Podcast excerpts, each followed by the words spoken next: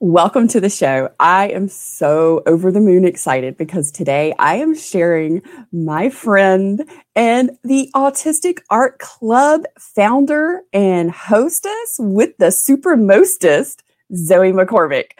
I am super excited to have her. She has created the most beautiful, special, and truly unique spaces called the Autistic Art Club. I'm in it. I am like the, I told her I'm the number one fan. I'm always running around inviting people all over the place to come join us because it is so amazing. She has put so much of her talents, her time, and her heart into this. Guys, welcome to the show. I want you to meet Zoe McCormick. Welcome to the Mind Your Autistic Brain Talk Show, the talk show for late identified autistics where each week you will hear the autism journey of another late identified person, including the hardest part, the best part, and insights they share just for you. So you know you are not alone on this journey, my friend. Find your person and community here each week.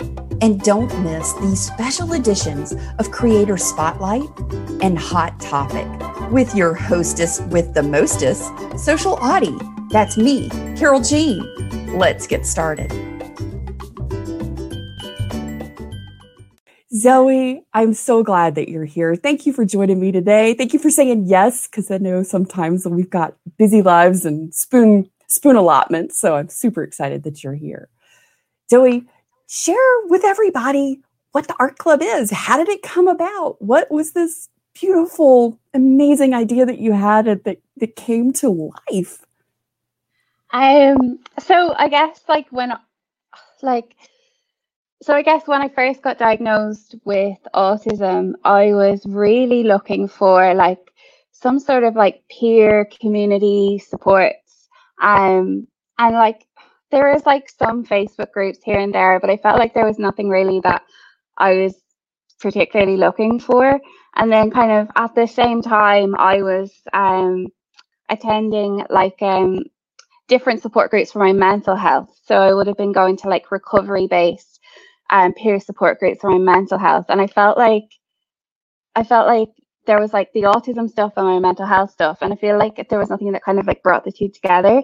Um, and so I guess then I just decided to set up the Facebook group, the Autistic Art Club, where it could kind of people who have autism or autistic like art can like join the Facebook group and like that was grand and it was like growing and growing and then i just felt like i really wanted to like meet these people somehow and like i don't have a background in art at all. I'm just i just really love art and it's really helped me in kind of my own recovery and just managing kind of my life. I just feel like it really helps me. So i just decided to run a, like a pilot kind of four weeks. Um, I just came up with like really easy activities and kind of just see who would come. Um, and like loads of people came. So, and um, yeah, so it's kind of just been going since then. And like, I mean, a lot of the people who come have been there from like the very first one, including yourself. I think you came to the very first one too. Um, and like, you know, I suppose it really is just like a passion thing for me. Like, I'm not an art teacher, I'm not an artist, I have absolutely no art training. Um, so I just kind of use different ideas um, that I've come across or things that I think would be cool for us to try um, and go with that. I feel like with the art club, the art is nearly kind of secondary to it, like in, in what happens in the art club. Like it's really just about coming along, meeting other autistic adults, and just ranting about our lives or not, or just having your mic and camera off and just listening to everyone. Um, I feel like the art is a really good way for us to like meet because the pressure is off. You don't like you don't have to talk if you don't want to. You can talk for the whole time if you want. Like it's um yeah, so it's kind of I feel like it's become very much like a peer support group um for autistics that kind of incorporates art into it. It totally has. And I think that's that's one of the things that's like made Saturdays so special to me is because, you know, for those four weeks, I'm like, I get just to go hang out with my friends and like create stuff because I don't always have time during the week, or I, I do have time, I don't choose to make time. There's a difference. I don't always choose to allocate my time in that way. Although I love it. And it's one of the things that really restores me. But it's also the restoration of the connection with my now group of friends because I've made new friends. And it's a global community, which is really, really fantastic. Because you're in Ireland, I'm in the United States there's people from yeah. all over that join yeah. us. And it's just really fun to not only create some really neat projects and share it, but what I love is just seeing how each person approaches a particular subject or topic. I mean, you know, when we did oh, like just the bees or just when we just do anything, I mean, just to see how each person approaches it with different materials, different medium, um, what people choose to focus on, like for the detail. I mean, it's just yeah. really incredible to me. I just love seeing all the, the the things that come about at the end, but it's the conversations that happen in between that are just so amazing.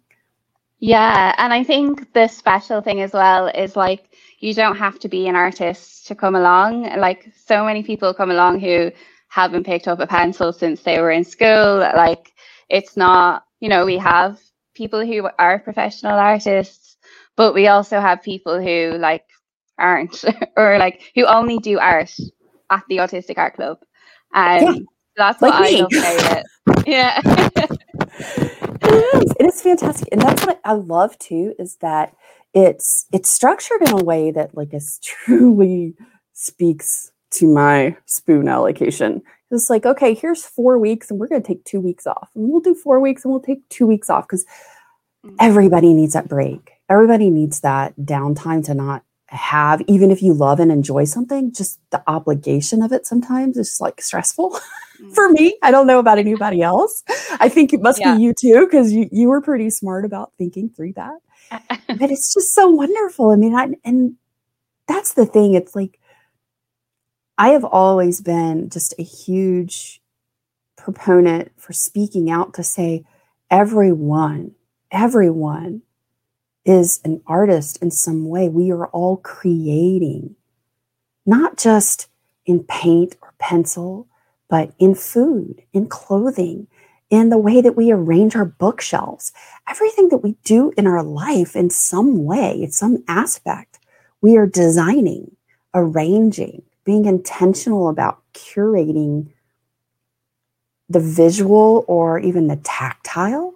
I mean, if you collect squishies and you love the way different things feel, you're an artist. You've just created this tactile experience. I mean, yeah. if you have just this very narrow um, definition of what art is, you're really missing the creative rest in your life, right? Yeah. And I think sometimes I think the way kind of art is introduced to us kind of probably puts us off as adults. You know, like it's, you know, when you do art in school, like you're graded on it and so Like I think that kind of makes us have a very like, you know, oh, I can't do that because like you have to be good at art to do art. Um, but you know, like I I um I never did art until last year. So, and like I found, you know, it's one of those things, the more you do it, like the, the better you're going to get. It's not, nobody just, you know, it does photorealism on their first go. Um, you know, exactly. Um. And it's and, and that's the thing too i love about how you have sort of set up this this container this vessel of just come in just enjoy it just try do what do it the way you want to do it. You don't have you want to share it, great. If you don't want to share it, that's okay. Because you've approached it or I feel like you've approached it in the way that is just hey, this is just for you to come and just be you. Just connect with a part of you that that maybe you haven't been connecting with for a while or or just come have fun or just you don't even have to have fun. You just come up and be. you could just show up yeah. and be. You know, you don't yeah. have to turn your camera on. You don't have to turn your mic on. You don't ever have to say anything. You don't have to engage. But if you just want to hang back, that's cool too. You know, and yeah. I think that's so important because we really do. We got we, we had this internal judge where it's like, yeah, my stuff doesn't look nearly as good as their stuff does, or you know, I'm I'm not very talented. I'm not very creative because that's not what this is about, really. You know, like you started with, it was like, how do I take my mental health? How do I take my need for expression or expressing myself or my feelings? How do I bring that together? And really, that's what this does. This gives this amazing place to just come and sort of have some time together, have some connection, have some expression of yourself in whatever way that works for you. And it's mental health. it is. Yeah. And I think kind of my main ethos kind of with setting it up is that it it's like includes as many people as possible. So like I know we have like we go on the Zoom and we do the Zoom. Like some people have their camera off, some people have their mic off, some people just chat through the chat or whatever. But then there's other people who like find the idea of a Zoom absolutely terrifying. Um, and so I always kind of set it up in a way that they can still participate without going to the Zoom. Um, and I always kind of try and explain as much as possible as to like how it kind of runs. Um, because like there are kind of a good few people that would have kind of like emailed me like what they did and then like I had there have been some people who did that for a few weeks and then they came to a, a Zoom, you know, like so it's just I think it's really done in a way that works for autistic people in that, you know, there's not just one way that we do things like we all like I don't even know how I'm doing it because I'm so anxious myself. Like when I go to other Zoom meetings, I'm like, oh God, I'm not going to say anything. Um, so like I don't even know how I'm doing it, but I feel like so many people get benefit from it that I just feel like, okay, this is something that has to continue. Um, and yeah, I guess like for anyone who like would like to come but wants to do it in a different way, like I'm always open to kind of like shifting things around or having people engage in whatever way that they feel they can. I think that's so great. And I I noticed that and I liked that. And that was one of the things I'd even shared with several of my friends that are just like, yeah, I don't do Zoom, Carol Jane. You know I don't do Zoom. I'm like, yeah, but the really cool thing is Zoe does like this little blog article that she sends out on Friday and it's got all the stuff laid out. And you can just get that. You don't have to go to the Zoom. You don't have to people yeah. it if you don't want to people. If you don't want to people, you don't yeah. have to. And, you know, I'm always telling everybody, you don't have to. You don't have to do anything. nobody yeah. can nobody can make you do anything but you. And you don't have yeah. to. and I love that because yeah. you really do. And you reach out and you're just like, hey, if you just want to email me your stuff, you don't even have to share it in the Facebook group. You don't have to post it on Instagram. You don't have to do anything. But if you want to participate and, and sort of have something to kind of guide your art, because sometimes having those prompts just sort of frees you from having to like make a decision on that, you know? And I appreciate that. yeah, exactly. It's kind of like here's an activity you could do, and if you want to do it, do it. Um, and I think like I suppose um, I've had other kind of groups reach out to me and ask me how I'm making it so inclusive, and I'm like, when you run an event, you can't just have one way that people can engage with the event. You need to have several different ways. Um, you can't like you know so many events are just like here you go to this and that's it. Um, but even I know people have asked me if I will do like YouTube videos of instructions, which I, I plan to do in the future, but I just need to get like the proper equipment and uh, all of that. But um, yeah, I think that's kind of a key key point when we're putting on events is to have several think about several different ways that you can you can access people through that event. That's really important, and I think that's one of the things that really distinguishes an autistic led autistic event versus a non autistic led autistic event. It's just mm-hmm. like it, that's one of the things that I am so try to be so aware of in Mind Your Autistic Brain. I started the blog and started, you know, and my friend Becca is helping me do transcriptions of the talk show because that's what people needed. That's what people in the community had asked for you know and it's mm. we all have our own communication styles or preferences. And the thing is that they vary. They are a wide variance. And also it's just about your comfort level to engage in things. And it's like you know you made a really good point earlier that you're you're anxious and you're not necessarily comfortable. And you're like how in the world am i doing the zoom? Why am i doing this? This is not the most comfortable thing in the world for me. But it's the why it's it's your why behind that that makes the difference. Just like for me i'm like mm. i don't want to have to get on camera all the time. I don't want to have to go talk to lots of people. I mean i love to talk. I love to visit but i don't want to do it all the time. It drains me. I'm exhausted.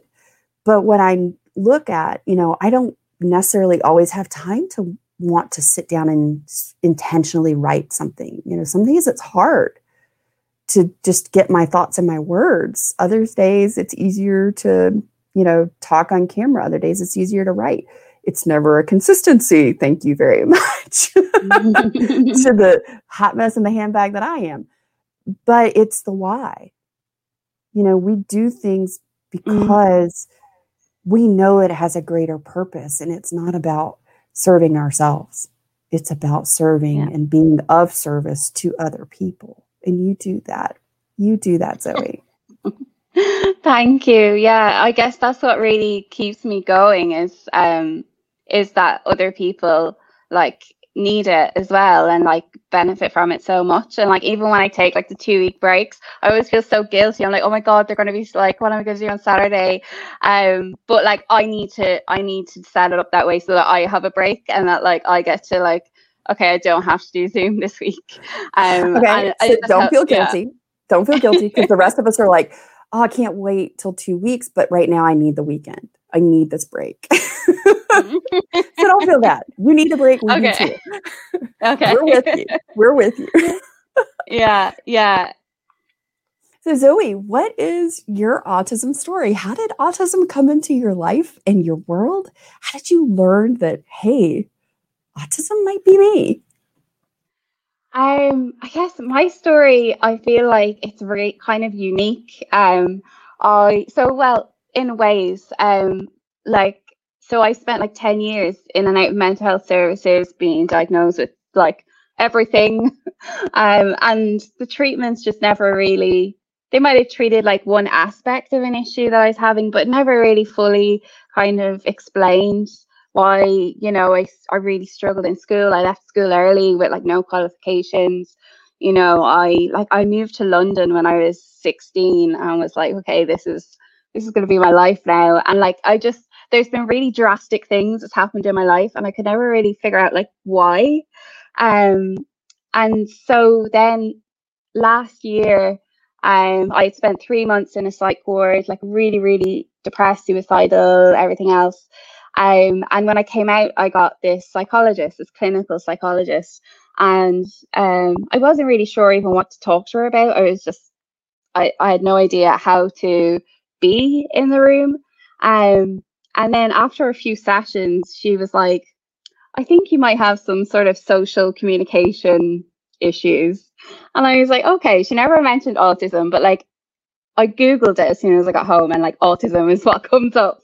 Um, so it was then when I was starting to think, oh, okay, she thinks I might be autistic. Um, so I went through the assessment and like, yeah, I came up really high on kind of all of the like tests and everything else. So, and you know, like she had to like speak to my mom about like myself growing up and everything like that. And like, in my mom was like, "Oh yeah, that makes sense," and I was like, "Okay." Um, so yeah, it kind of happened that way. I was just really lucky that I um was assigned a psychologist who happens to work with autistic teenagers in her other job. Um, so I was just really lucky that she flagged it because um, I wasn't self-diagnosed. I like I had learned about autism in college, but I had never thought of myself as autistic ever before that.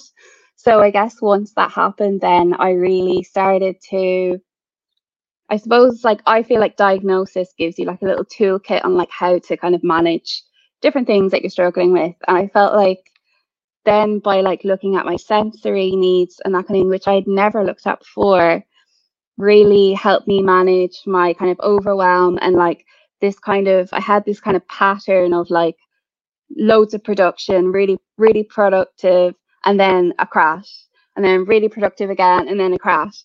So I feel like that kind of really helped me figure out like to how to prevent those crashes. Um, and I think with my mental health has been pretty pretty okay like kind of since then since I've been kind of working on my sensory kind of I suppose my sensory health um so yeah it kind of happens that way kind of through through crisis so many of us come to it that way zoe. You're mm. not alone. Mm. so many of us come to it through major burnouts through you know attempts at suicide or just real mm. hardcore ideation that's just that you're just sucked down into that mudslide where you just can't seem to get going. And just like the more you try the more stuck and covered in muck you get. And it's just feels really overwhelming and at that point sometimes it's just like for the first time you say hey something's not right i've been holding this in for like 40 years could somebody help me please and it's it's yeah. finally at that point that you get an answer. You get some causation for why. It's been so flipping hard and exhausting. Yeah. Yeah, I know because I felt like my kind of little narrative about me in my head was like, you're like a half person. You are like, there's something about you that's just, this world is just difficult. And I could never quite figure out why that was. Um, so it was like, why did I struggle so much at school? Like I was good at school, but like I would just refuse to do things for like a really logical reason. Um, and like my psychologist was like, yeah, it's because you're autistic. You had this like overly logical explanations for things at like 14. Um, and like, you know, I never understood why I, couldn't just like go with the grain and just like, you know, just do the things you're expected to do. Um, like it never, it just never made sense to me why I was like that. So like then when I got my autism diagnosis, I was able to like completely reframe everything. It's like you're not just like a bad, like bold, bad behaved child. You know, you like you literally have another way of thinking that nobody knew you had. Um. So like yeah, it just it made so much more sense for me afterwards. So, Zoe, if you had to reflect back over your autism journey to this point, for you, what has been the hardest part or the biggest challenge? Um, I'd say just the the mental health crisis that I had, like, um, from about fourteen years old. Like, I would have, like, I've attempted suicide maybe like fifteen times. Um, you know, I was um like I've had really bad periods of um suicidality. Like on my last one, I was suicidal, like actively suicidal for nine months. Um and like those periods were just so tough. Um just feeling so low and not knowing why and not really not even knowing how to come out of it.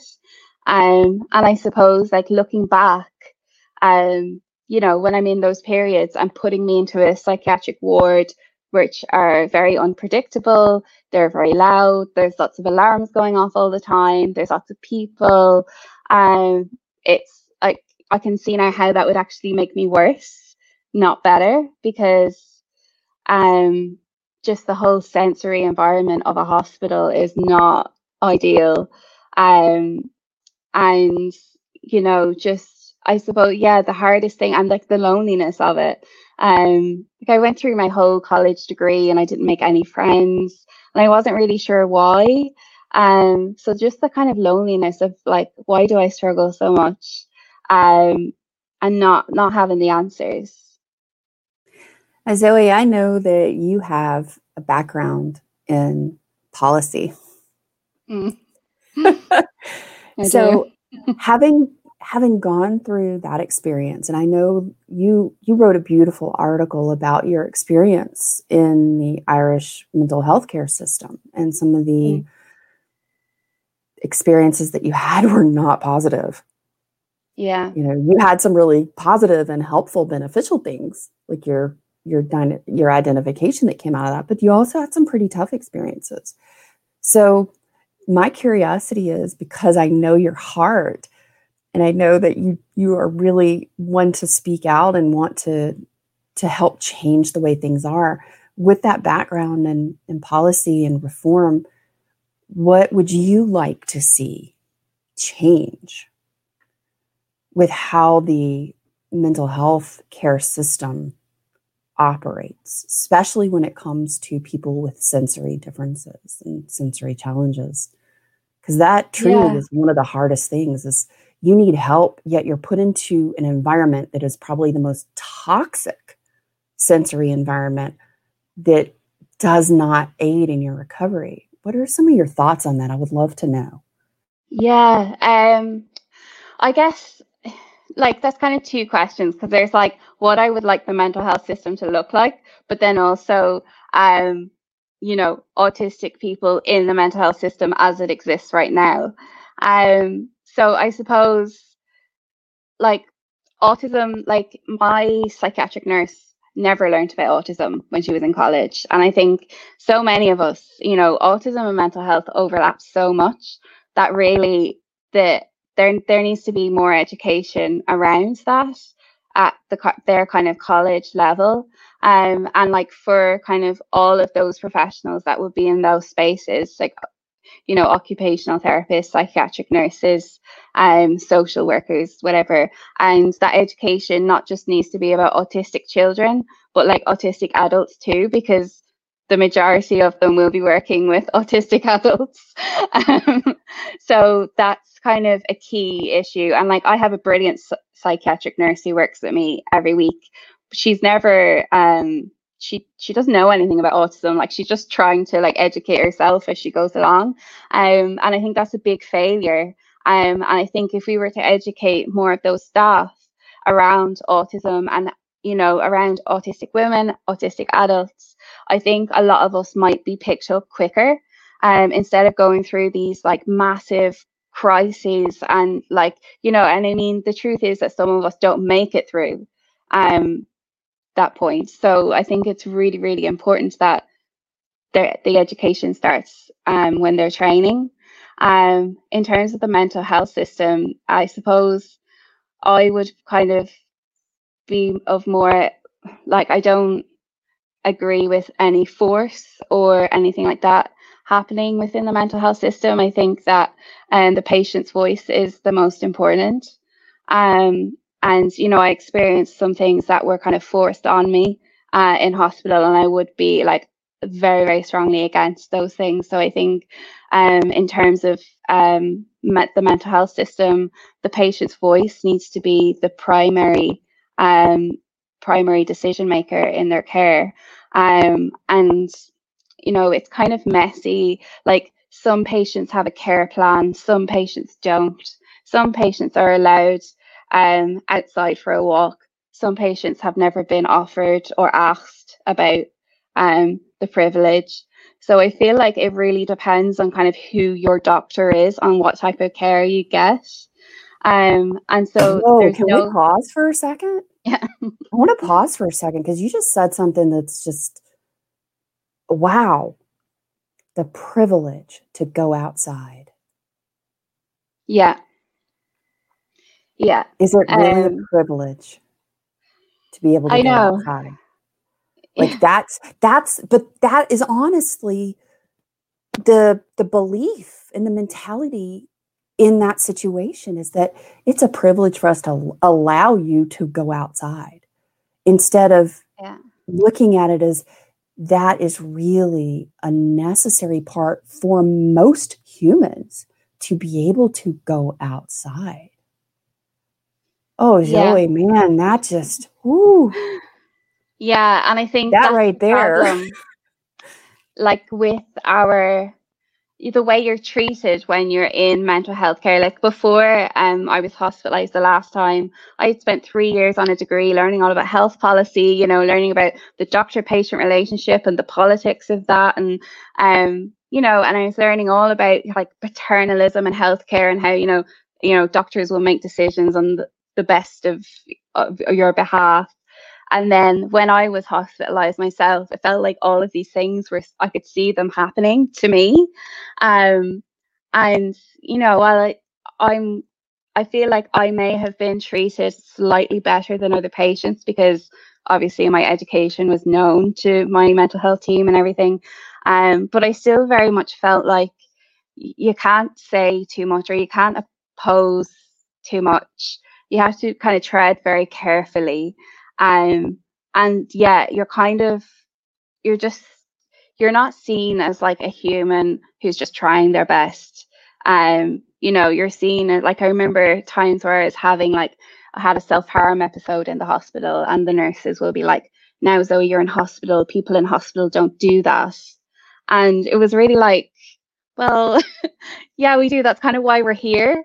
Um, and like you'd just be really talked to in a really condescending, patronizing way. And um, there's just, I speak a lot about just the lack of care that exists in mental health care because, like, you know, if you were, like, if you were sick in a, you know, say you broke your leg, the nurses would be so caring and so nice, like, oh, are you okay? How are you today? Whereas in psychiatric care, it's like nobody really asks you how you are unless it's to tick a form, tick a box on a form, you know, like it's just um missing humanity.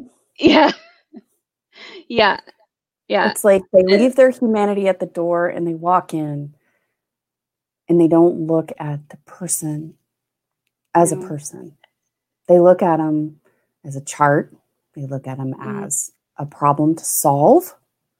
Mm. They look at them as a broken, flawed, or a person that isn't contributing to society. And that term yeah. really, oh, I've heard it used.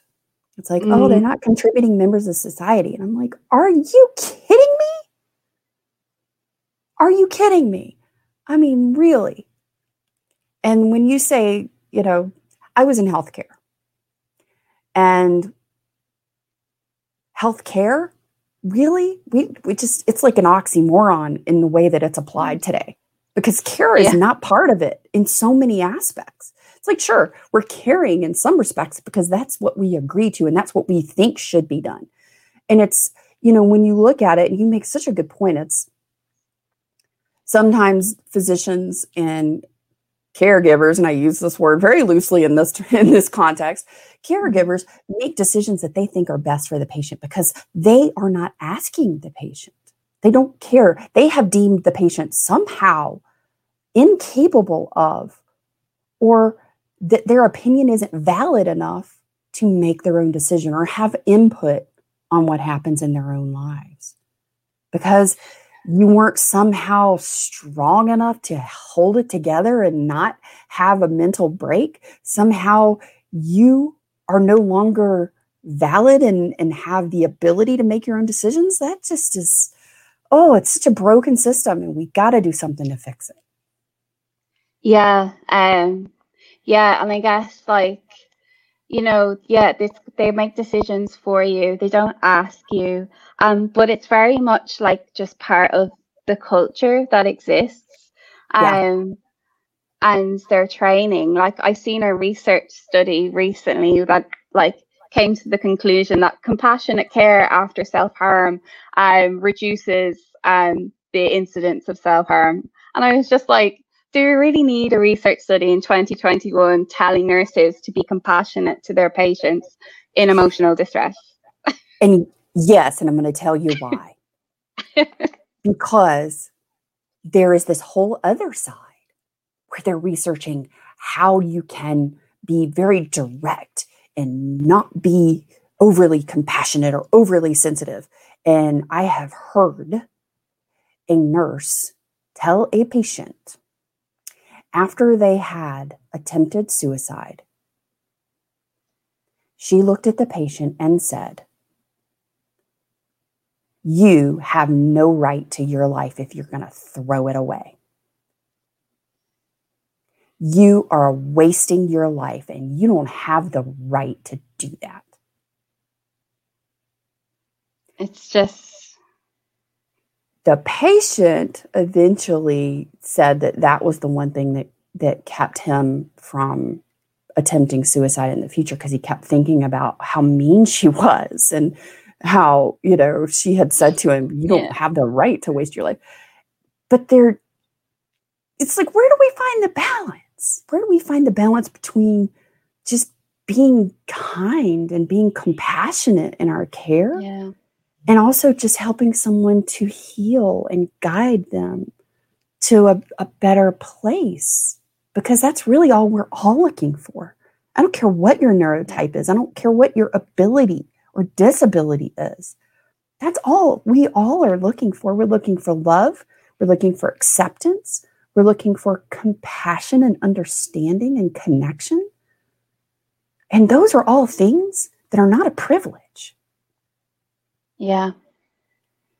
Yeah, no, absolutely. And I feel like those values are completely missing from you know our care systems um you know even like any like the mental health system the disability system it's just all very paternalistic there's it's all very formal you know like you have to see a psychiatrist if anyone's been to have an assessment with a psychiatrist it's like sitting with a lawyer um Boy, did you nail that one. It's it's like interrogation 101. Yeah. it's like, okay, um, I didn't feel like I was being attacked till I walked in your office.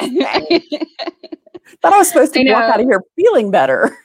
and it's just like I also feel like you're you're not going to get the the most out of the patient that you want if you use these just tick box ticking methods um, it just feels very um, I don't know what the word is, but it just feels very like clinical and sterile. Yeah. Sterile, yeah. Um, and I always feel like you're probably going to get more from a patient if you just throw away that form and just sit down and just talk to them, look them in the eye, um, and just really find out. And like I know when like there are certain health professionals that have done that with me over the years and I will never forget them. Like I'll always remember how they made me feel. Um like they made me feel heard or they just talked to me about something random. You know, they weren't like looking at me like I was like dirty or that I was like wasting their time. Um, you know, people who just really heard me and how difficult I was finding things. Um, I feel like we need more of that. I think we need more of that everywhere. I really do. I really do. We need more of that in every aspect of our lives. Zoe, I love that you approach it and really think about it because that's one of the conversations that I've had with a friend of mine whose um, spouse is a physician. And in medical school, nothing is taught other than this one little section, not even a full chapter about autism, what it is, and it is not even accurate. it is so outdated. it is so narrow in its scope. And if you go back to the training, the education portion of where are the medical professionals, what are they learning in the very beginning? What are they learning about neurotypes? What are they learning about how the diversity in neurotypes also impacts the physical body because those two things are directly connected, hmm. but it's not taught. Even no. in osteopathic medicine, even in osteopathic medical school, where you're not, you're learning more about treating a whole patient and not just the individual organ, like in a traditional medical school, it's still not taught to the degree in which it should be or could be. And some of those, after having worked in administration in a hospital, that is all a hospital is. It is nothing but tick boxes, following rules that the government sits down, or insurance companies are the bigger one. Insurance mm-hmm. companies sit, sit down and dictate what patient care and treatment looks like. And in my book, in one of the the things that I I am always speaking out and trust me I got in some really hot hot water speaking out in some of these meetings about how we were applying what was being dictated to us by insurance companies and the federal government on how we treated how our care plans were set up for patients and for the for our staff to implement yeah. Because they were broken and they did not serve the greater good. They didn't serve the patient, they didn't serve the caregivers, they didn't serve the families, they didn't serve the hospitals. And all so often, it always came down to are we profitable? Mm. Yeah, I mean that's the medical thing, schools are the same. Yes, yeah, medical schools are the same. They're not in it for the education; they're in it for the profit of it. They're in it for how can we further our education dollars and how do we have an impact in the medical field with our students. Mm-hmm. It's not about how are we impacting people. Yeah. Yeah, and I think that's a really sad thing. I think because medicine is so in you know inaccessible. I know here like it's really expensive. You have to study for years, and I feel like the like there's the wrong type of people involved in it. So like you know, when we have like issues that are very much related to poverty and socioeconomic economic status, you have these physicians that really don't truly understand what it's like to be um, in that position. Um, so yeah, totally understand. And I suppose on the kind of note of you know all these forms that are just like dictated to us by somebody else, I'd love to see a care plan that is created by us. In that when you set up your care plan, like the patient, the autistic person, the mentally ill person decides what's going to be on that care plan and what's not on it and what is. Um, because I think that is the only true way we can have a true care plan. Because at the end of the day, like I'm the only one who has to stick to the care plan. Um, so you know, so often I was just like handed this piece of paper with like my goals on it that hadn't even been discussed with me. Um, and it's just it's just very tick boxy, like, yeah, that's done now. Um, you know. you see me grinning. I am just like I'm busting over here because you are so, so right. Zoe McCormick, your task and your challenge, should you accept it, is that. Seriously. Mm Seriously, I'm not kidding. You are the person to do it. You are the person to create that care plan, mm. a real care plan. Because think about it an IEP that a child, a parent, and a child get in school, it's the same kind of care plan as the crap that they hand us when we're in a hospital.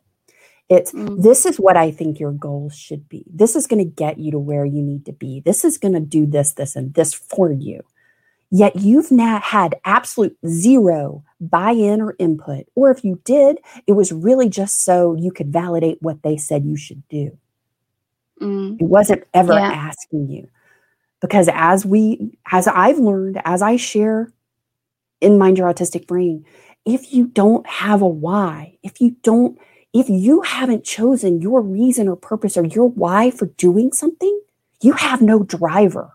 You have no motivation. You have no reason to do something. Mm.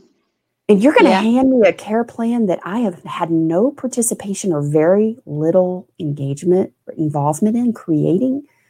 And you want me to follow it and do it because that's what's going to be best for me, but you've never asked me what I want? Yeah. Okay, yeah. I have been on yeah. a soapbox today. I'm sorry. no, I'm not sorry. I'm not sorry. I will not yeah. apologize because this needs to be talked about. Yeah. Um, and I suppose I do talk a lot about that kind of stuff because um, I think unless you've been a patient in a psychiatric unit, especially an inpatient, um, you don't really realize how important like these things are. Um, and like, you know, that's just one example, like the care plan. Um, and like I was one of few patients that actually had a care plan. There were so many other patients that didn't even have a care plan. So it's just so ad hoc. Um, and like, you know, I had a care plan, but it was given to me. Um, whereas other people, maybe there was a care plan, they weren't even given it. I don't know. Um, but there's just like these small little things that mean so much. Um, yeah. and at the end of the day, like it's your recovery, it's it's your life, it's what you need to work on. Um, and I just feel like, you know, maybe it's easier for them to just write it up and then it's done. But really to have proper, like meaningful care means that I won't be coming back in like a month or two again in crisis. You know, there's things that we can do that really put the patient's voice at the center of their care. Um, and it means better health outcomes. So, um, yeah, stuff like that really annoys me. All right. So, since we're on the topic, let's just go deep. You ready? I, I, I know, I know that you have thoughts on this one.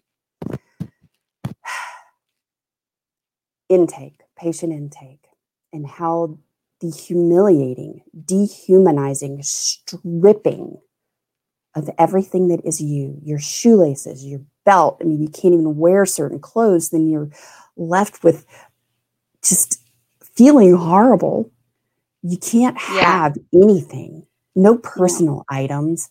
Um, your family can't bring you certain things. You can only see your family on certain days at certain times. It is worse than prison. Yeah. It truly yeah. is. Yeah, that process is so like that's humiliating. It's tra- yeah, it is traumatic, and um, you know, I've had conversations with um someone I met in in the psychiatric ward, and we often do wonder, like, were we causing ourselves more trauma by being in a psych ward? Um, and I mean, like, I've had I've been in a situation in psych ward where I didn't have any of my clothes. I had to wear a special gown. Um, I didn't even have my own bra or socks. Um, and I had to wear this um, for several days until like like I asked for the doctor like every day, like, can I get out of this now, please? And I had to beg for like my pajamas back. Um, and like that was just the most humiliating time for me. And you know i didn't want anyone coming in to see me in it.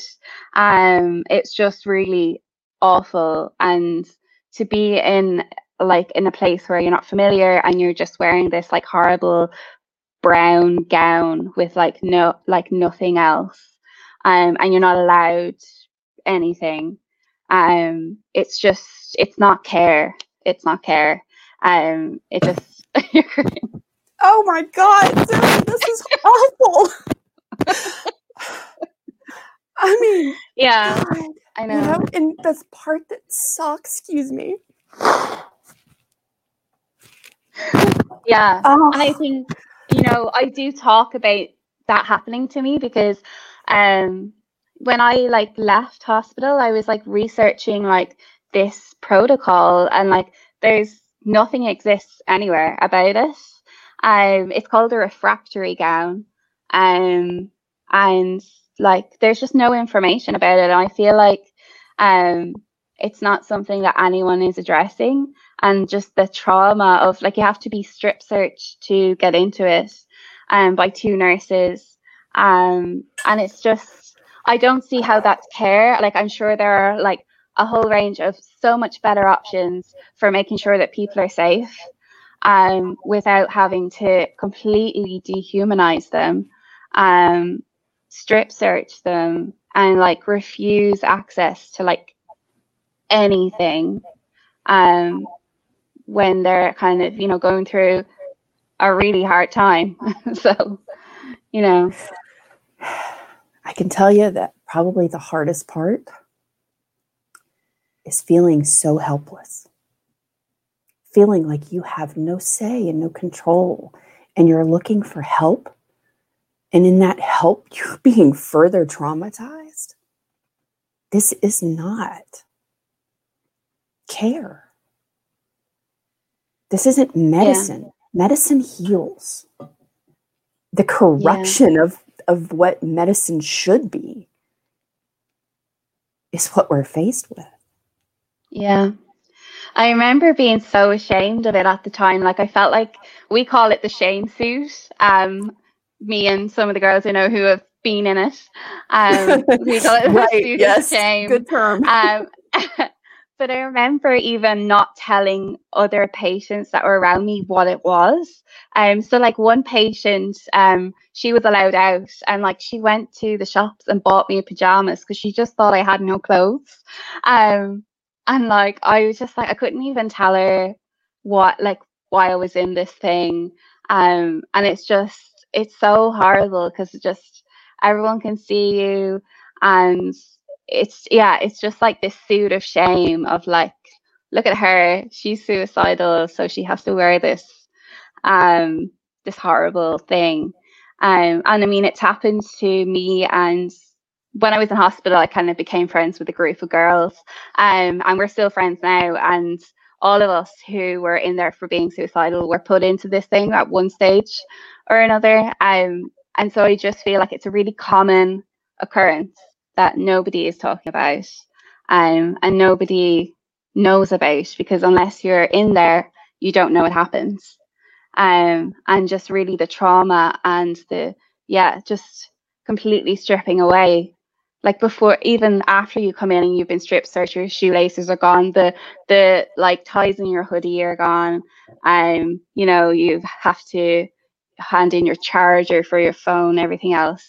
Um, but then for that to happen when you're in there and there's yeah there's nothing you can do about it you have to like prove yourself um healthy enough to come out of it um yeah, yeah. and they they don't even talk about people don't even talk about this very often unless you've experienced it or you've been through it with yourself or a family close family member mm-hmm.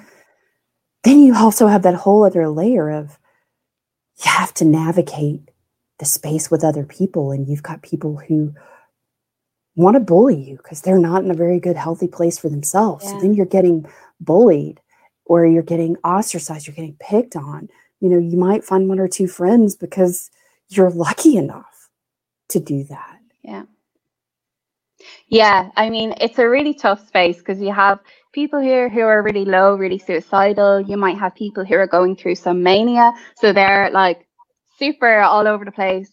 And then you might have people who are, you know, really struggling with hallucinations or voice hearing and that kind of thing. So you have all of these people in the same room trying to share the same space. Um, so like as an autistic person who would be very sensitive to like other people's emotions and stuff, it's really, really difficult. Um, and you know, I was just really lucky that when I was there, um, three other girls around the same age as me, going through the exact same thing as me. Um, so we just kind of clung on to each other. But I know other times when I've been admitted, I've been there and it's just been all these middle-aged men, and it's been really scary. And you know, you're kind of you're not sure, you know, you're not sure if you feel totally safe in that environment because yeah. um you're not to, you don't know what what other people have ended up there and stuff. So it can be quite terrifying. Um, and yeah, I I'm not sure if lumping everyone who's struggling with their mental health in some way, lumping us all in together in the same room is really um, can be defined as care. Um, because chaos definitely chaos. the definition there. care versus chaos. chaos yeah there you go there's that's that's your first article care versus chaos on the healthcare system oh yeah zoe thank you for sharing your experiences and thank you for sharing your insights on that. That no worries. it's one of the things that needs more discussion from us. Yeah. It really does. And anything yeah. that that you can do with the training and the resources and the knowledge and experience that you have will be greatly appreciated by the rest of us. I can tell you that. so yeah, cheering you on on this side. So if that, those things have been really tough. What's been the best part? What's been the best part of this autism journey for you? Um, I think for me, it's been knowing that I'm not alone in the way I struggle, the things I struggle with. Um, I suppose one part is like being able to look back on my life and maybe the things that um made me feel like I was a bad person or whatever, or I was just acting up, or just being a bold child, and um, being able to reframe all of those things as, you know, the misunderstood child, the child who was actually really stressed out, but nobody kind of knew how to deal with it. Um, so being able to kind of reframe all of that so that I feel better about myself in general. Um, and know that I was always just trying my best to get along. And sometimes, you know, sometimes maybe I did things or reacted to things in a way that was kind of misunderstood and like that's okay um, and then also i suppose you know i would have really struggled with friendships and keeping friendships and socializing and kind of realizing that there's like a whole group of people out there who struggle in the exact same way that i do and actually when we socialize with each other there aren't those challenges there it's it's easier so i think for me kind of knowing that there's like a whole group of people out there who are the exact same as me and um, being able to just surround myself with lots of autistic people has been like the best thing for me. I agree. It has been the best thing. And one of the best things of the best things is that you created a wonderful space for us to come together and, and be together as autistics yeah. in a very specific autistic space.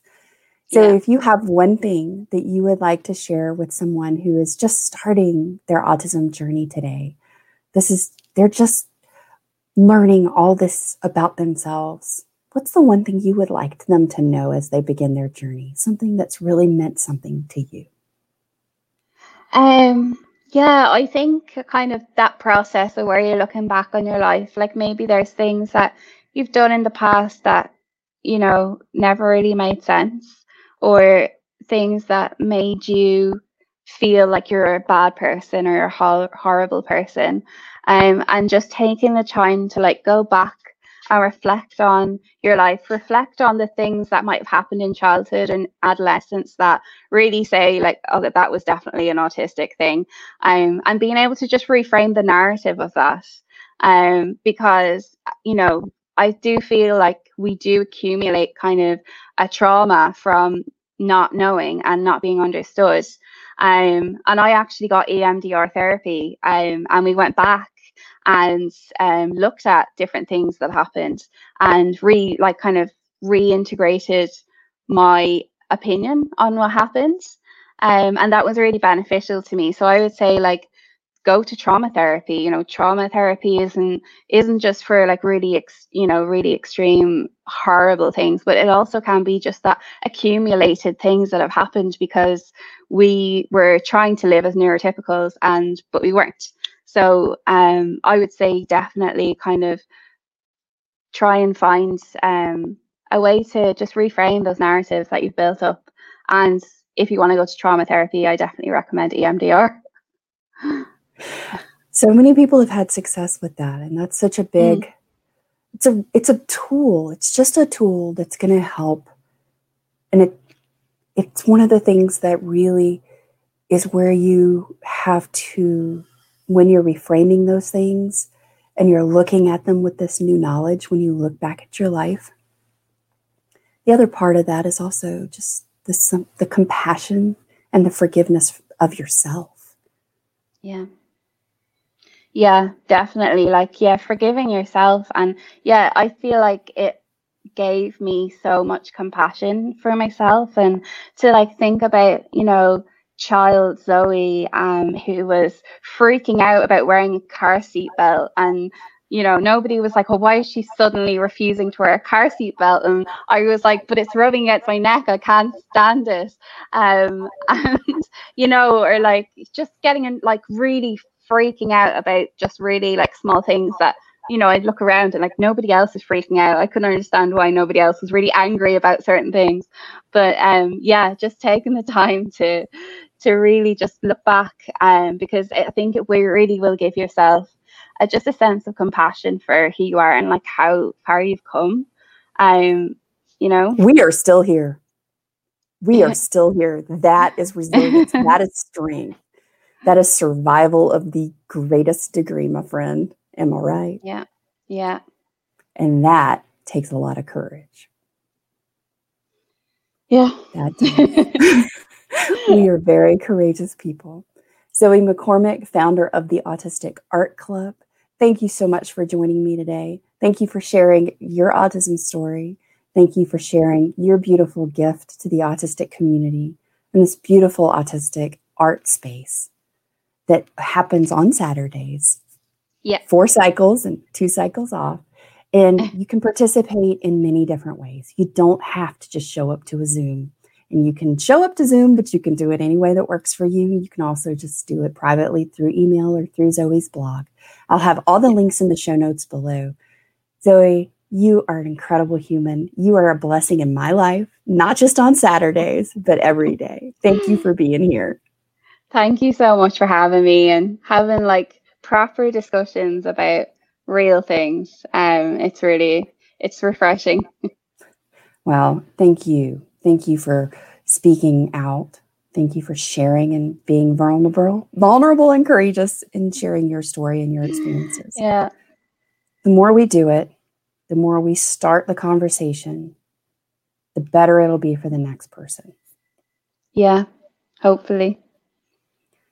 Hey, you're going to make a difference in this. I know. I know you will.